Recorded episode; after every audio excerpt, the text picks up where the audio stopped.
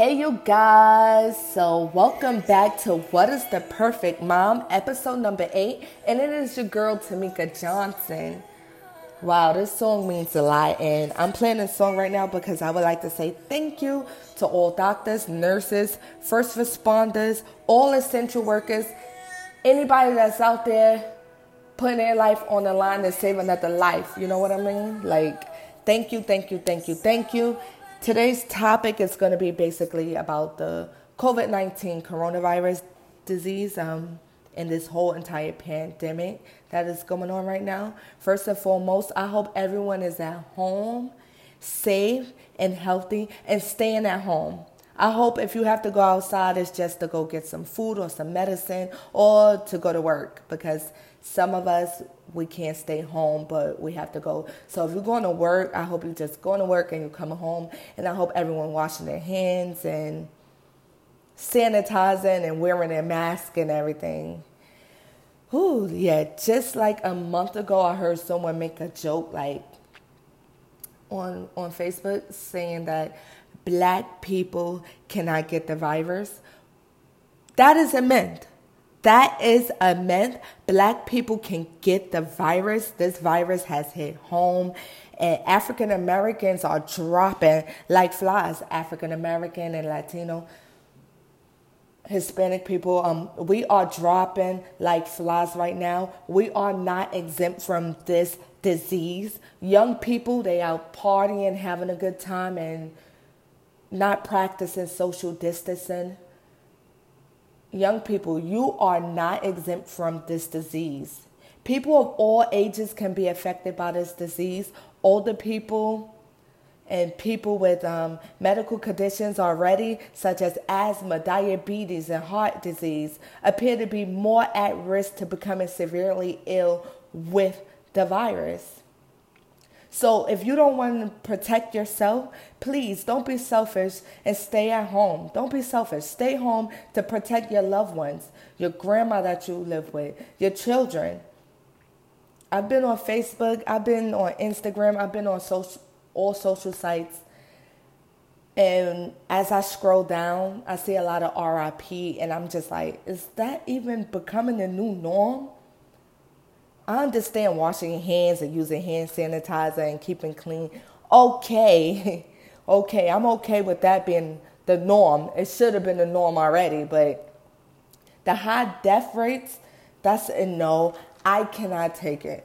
It's depressing. Like I can't take it. Like I turn on the news and they talk about how many people done died. I go on on the internet I talk to my homegirl. That's the topic. Like, I'm tired of talking about death. I'm just tired of it. I want this virus to go just as fast as it came. You know what I'm saying? Like, there are people giving birth alone, there are people losing their jobs. There are families out there devastated because they are unable to give their loved ones a proper goodbye. Funeral homes are overbooked. Morgues are full where they are placing people in freezers and trucks. Today is crazy. The class of 2020 graduations and proms have been canceled. There's no more school until for the rest of the year. It's no more school. What is going on? African American and Latino and the people that's paying taxes and the lower class, like the poor, we are dying. Wake up, stay at home. Like, I read about this in school, like the Spanish flu and everything, but I have never thought that something like this would happen in today's time. Like, you know, at least we have a little bit of better resources and technology because, like, um, if we stay home, we could FaceTime our loved ones. You know what I mean? Like we could FaceTime them. Like the other day, um, I wasn't feeling well. So I called my doctor and I'm like, listen, I'm not coming down to Brookdale because I don't want y'all to kill me. That's the God honest truth. I said that. And she did a video call with me and she told me exactly what to do. So I was blessed and grateful for that. Today's kids are remote learning. Speaking of remote learning, how are you moms doing?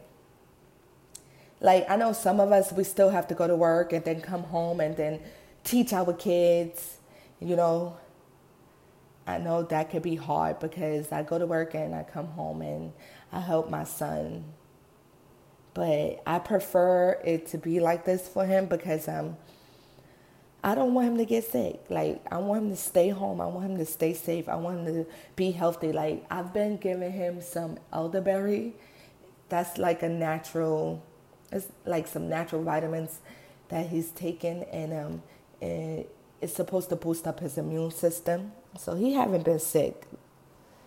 You know, um, you might want to go to the pharmacy and pick it up but you might not. Like when I went outside, because I was quarantined in my house for 14 days because I was sick, and my doctor said she's not sure if it was the corona or not. So when I went outside to the store, just to go to the store, um, I had to stand on the line.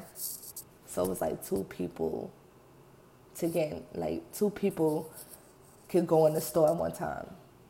I had to stand on the line. I seen everybody had on a mask, gloves, and it was just weird. Like I felt like I into zombie land or something like that. Anyway, um, I just wanted to come by and say what's up and tell everybody that I'm okay and I hope that you're okay and I hope that you guys are happy and at home and TikTok because that's TikTok is one of the social sites that I've been on. That's the only social site that's really been keeping me like happy and you know, I hope you guys are home cleaning, cooking, learning something new, teaching your kids new things. Uh, yeah. Yeah, so um stay home. Stay safe. Wash your hands. And don't go outside until this is all over. You know what I'm saying? Anyway, catch you next time. Later.